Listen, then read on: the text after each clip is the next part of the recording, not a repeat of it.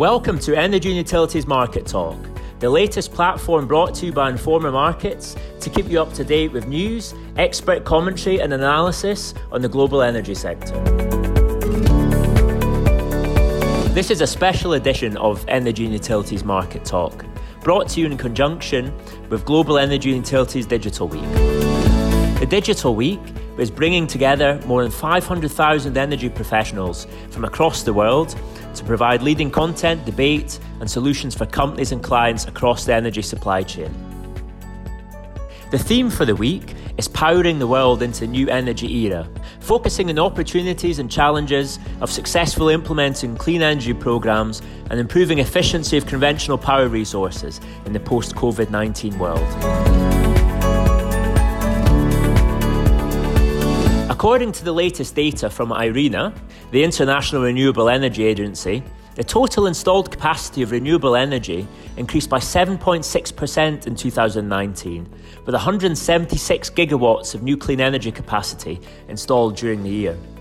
The new installed renewable energy capacity increased the clean energy share of all power capacity globally to 34.7%, up from 33.3% at the end of 2018.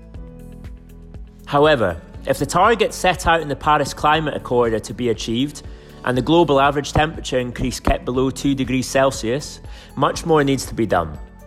The challenge of successfully delivering on targets to reduce carbon emissions, improve efficiency, and increase the development of renewable energy has become much greater in 2020 with the COVID 19 outbreak. Global economic growth is likely to fall much further than in 2008 when the financial crisis struck and with the latest forecast from the IMF predicting a, a contraction of the global economy by at least 3%. The disruption of, to supply chains and the fall in demand for services and products across the globe is resulting in an unprecedented challenge for governments and energy companies. However, while the impact of the COVID 19 outbreak has created onerous short term challenges, it is also providing an opportunity for the public and private sectors to prioritise sustainable policies and green initiatives to assist and spur on the recovery.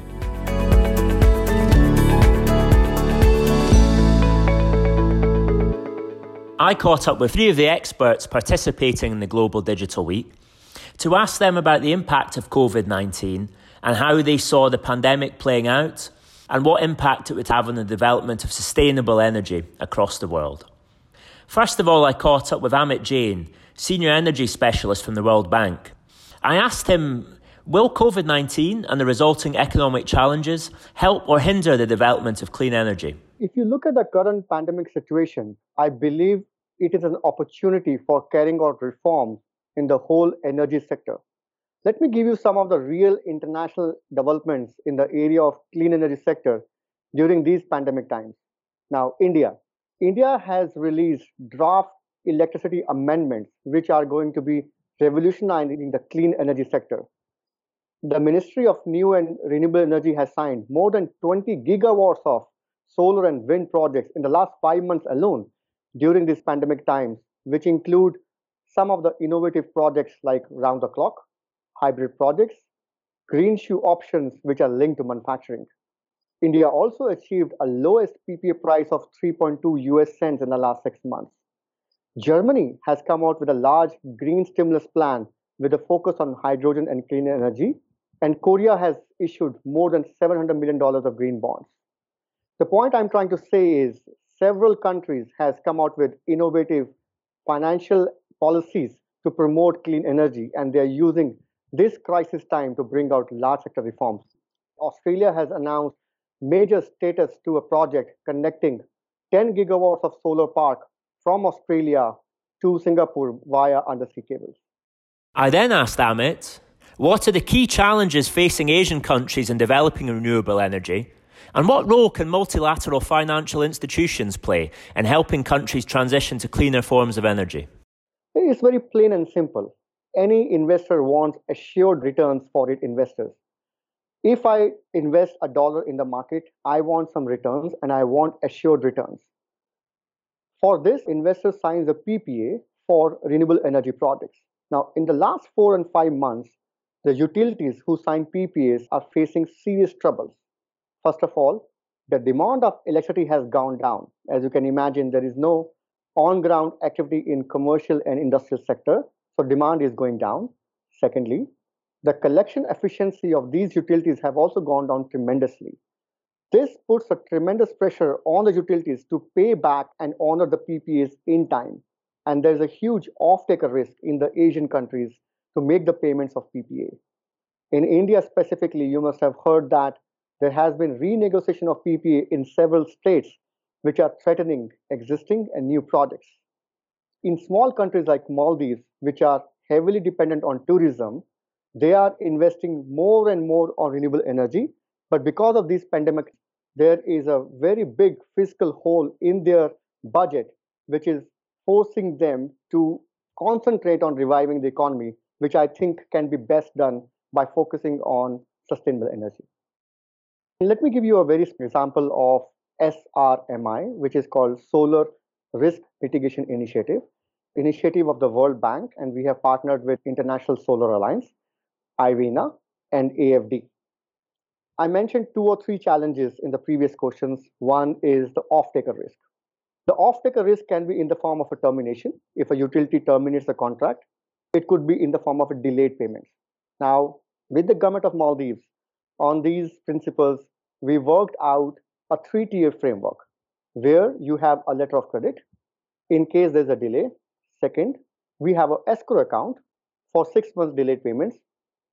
And finally, we have the World Bank guarantees to backstop if there are any termination. Maldives is planning to sign a 5 megawatt project next month on these principles. These are innovative financial structures which are the need of the hour in these pandemic times where we could help take care of these off-taker risks, which are very prominent in these times. Finally, I asked Amit, what are the key regulation enablers and policies that can spur on the development of clean energy? This is a very important question. While you and me could be a big fan of renewable energy, the main motive of the government across the countries right now is to create jobs and to kickstart the economy which will remain the driver for regulatory and policy enablers. Now, I believe there are two sectors which are key in creating green jobs. One is MSME, the medium and small enterprises, and secondly is manufacturing, because these are the two critical sectors which can jumpstart the economy and also create millions of jobs at the same time. I truly believe that green jobs is the way to go. For example, the MSME sector is struggling right now although there's a clear case of solar rooftop and MSME, but nothing is happening on the ground because MSME sector has a poor case of credit history. So lenders are not comfortable giving funding to MSME sector. So an innovative solution like credit guarantee mechanism could be brought about for MSME to kickstart this solar rooftop sector. And secondly, again, look at India. India has recently launched some of the innovative policies on manufacturing on solar and wind and other sectors, which in this scenario is going to kickstart the economy and also bring about jobs. I believe these are some of the innovative policies.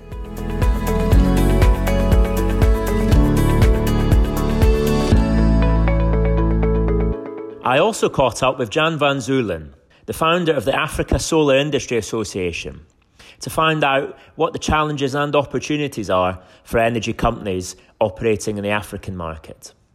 Firstly, I asked John, how can solar energy help African countries meet their growing energy needs? I then asked John, what role will the private sector play in developing solar energy across the African continent? This is what he had to say. In my opinion, there's really like three main aspects on which solar energy can help African countries. First of all, 80% of the electricity generated in Africa comes from fossil fuel, notoriously more expensive. And nowadays, with the most recent prices of solar energy, we're really reaching very, very low prices.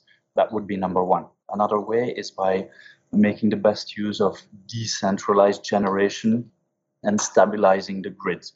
Many countries in Africa have this issue of unstable grids, and by multiplying the solar installations along the grid, it's one possible way to, to stabilize the, the energy supply, especially if you think of adding storage capabilities uh, on top of the solar. And then, last but not least, electricity access. There's an estimated 800 million people in the world that do not have any access to electricity. and 600 million of those live in Africa. Now, this being said, this is not inevitable because through the many solar innovations, among which solar home systems or mini grids, it's actually possible to reach those people faster than by extending the traditional national grid and thus provide them with the basic electricity services thanks to solar energy. Private sector will continue playing the role it has already been playing over the past years. And the private sector is already very present on, on many fronts. For example, if you think of the large scale projects, well, IPPs have been around for many years and there's really no reason for this to change in the future. It's a successful methods of uh, generating electricity and providing electricity to users. IPPs are, however, facing a challenge in the sense that there is a limited number of really large scale opportunities because of technical limitations of the grid. But again, with the evolution of storage technologies, I expect the private sector to gradually come up with more innovative approaches. And that's really what the private sector is about. They need to come up with solutions. If you look at the C&I segments, commercial and industrial, well, there not so long ago, an AFSIA member, Empower New Energy, released a study identifying that solar energy through standalone installation is already cost competitive with the grid in roughly 15 African countries. So in these countries, solar projects can be undertaken fully by the private sector and of course, provided the appropriate policies are present in the country to allow for such installations. But there, it could also be driven purely by the private sector. Last thing, solar home systems and mini grids there also the private sector has been playing a crucial role for the past decade, coming up with a very innovative direct current based solutions, providing these solutions to the 600 million Africans who, do not have electricity access, like I mentioned before. Every day they are coming up with new projects, new solutions to bring electricity to more people. So private sector is already very active and it will continue to be so. Finally, I asked John, what are the key challenges facing investors and energy firms developing solar energy in Africa? And what can governments do to facilitate the development of an efficient and sustainable renewable energy sector? The challenges faced by investors are different based on the, the segments that they play in. If you look at the large scale project segment, for example, well, one of the challenges there is the limited number of projects and also the tender processes that can take a very long time. So sometimes it can be discouraging for some of the investors. Also, another challenge that they face is even though the, the need is there and even though the grid could actually absorb a large scale project, there is an issue with necessary guarantees and the risk sharing for such long term projects. And what we have seen, unfortunately, is that many of the large scale projects that are being developed unfortunately never really uh, reach uh, fruition because of many blocking factors along the road in terms of governments, I think there's really three main things that they could do. First of all, and it's understandable, but the solar industry evolves very, very quickly. And it's sometimes difficult for governments to stay up to date with the latest innovations, the latest solutions that are available in the market. So there maybe could be helpful if, if there was a platform maintaining a more regular and continued conversation between developers and between manufacturers and governments. so there's always a mutual understanding of what is currently possible and what are the latest innovations.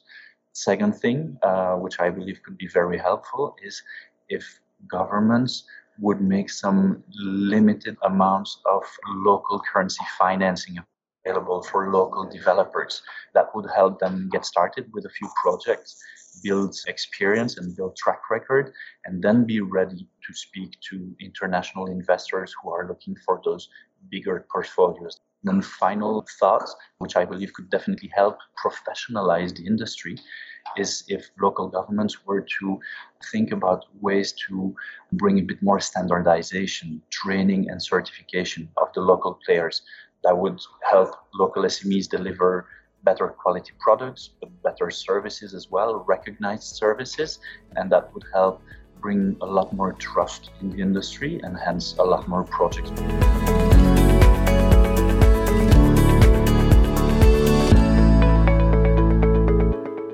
While developing renewable energy capacity is a key part of reducing carbon emissions, If the targets of the Paris Energy Accord are to be met, improving efficiency on the demand side will play a key part of this. When I caught up with Anthony Ablaza, the CEO of Clemergy and the co chair of the Asia Pacific ESCO Industry Alliance, I was keen to find out what was being done in Asia to improve efficiency. Firstly, I asked Alexander what are the easiest ways utilities and governments can improve energy efficiency? Utilities governments have a huge role in catalyzing about $16 trillion dollars between now and 2040. And this is because policy reform, fiscal incentives, structures, forced obsolescence of government technologies, for example, will make this happen in the next 20 years. Governments have started to look at energy efficiency as a primary resource in the energy mix. This hasn't happened yet, not even in the developed markets. But this is the pathway in the next 10 years that government should take. Treat energy efficiency as infrastructure, treat them as a primary energy resource alongside fuels and renewables and all other energy sources for the global economy. I then asked Alexander for his thoughts on would COVID 19 help or hinder energy efficiency programs. This is what he had to say. It's interesting that COVID 19 is shaking up our energy markets. I'd like to make that very strong conclusion that post COVID 19, the whole world will not be returning to the pre COVID 19 energy consumption and energy intensity baselines. No, we won't. We'll be packing less people in trains, we'll be making more car trips, we'll be packing less people in buildings and industrial plants.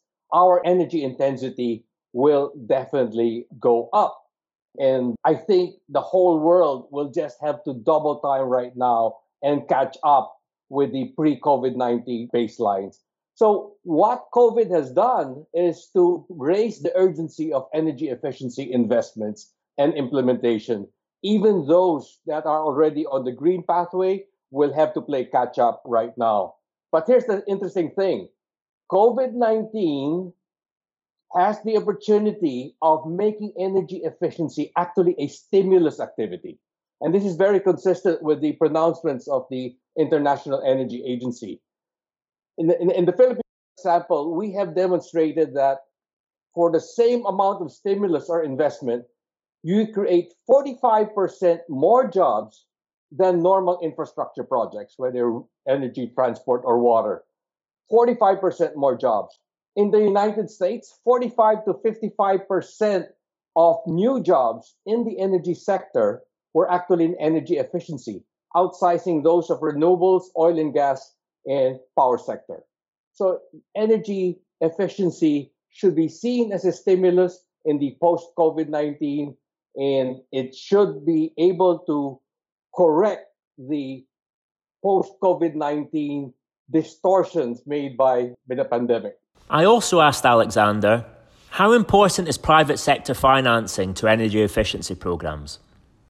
Private sector capital will always push the lion's share of the $24.5 trillion that IEA estimates between now and 2040. While government is there to seed it, while development funders and climate funds are there to seed it and de-risk it, the lion's share will still be mobilized by private sector. And this will have to be done through modalities, through policy frameworks that would de-risk private sector investments.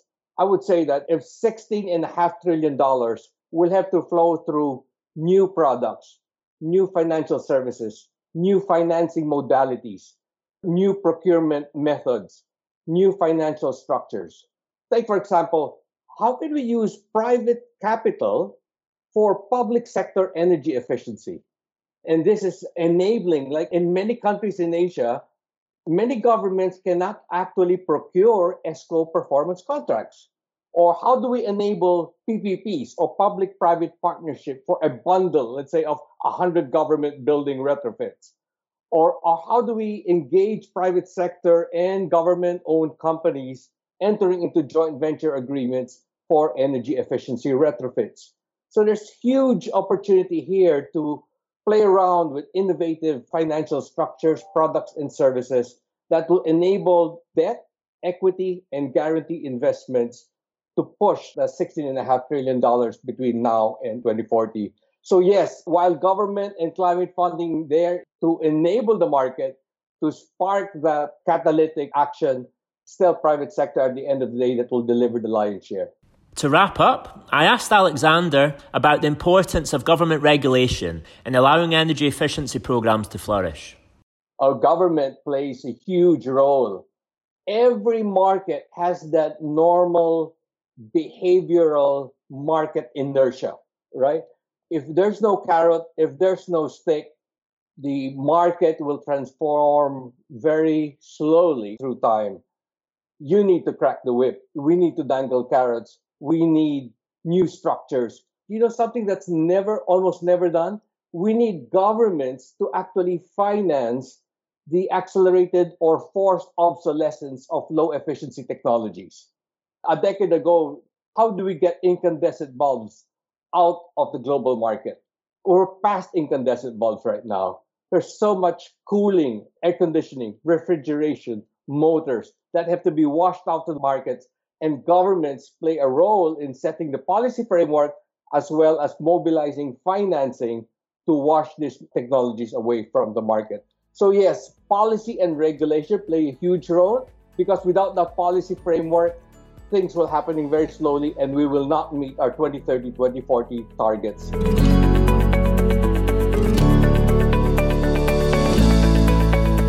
So that's it for our special edition Energy and Utilities Market Talk. I'm Andrew Roscoe, editor of Energy and Utilities. I'd like to thank you for joining us today and look forward to welcoming you soon. Don't forget to check out energy-utilities.com for all the latest news, analysis, and expert commentary in the global energy sector. Until next time, goodbye.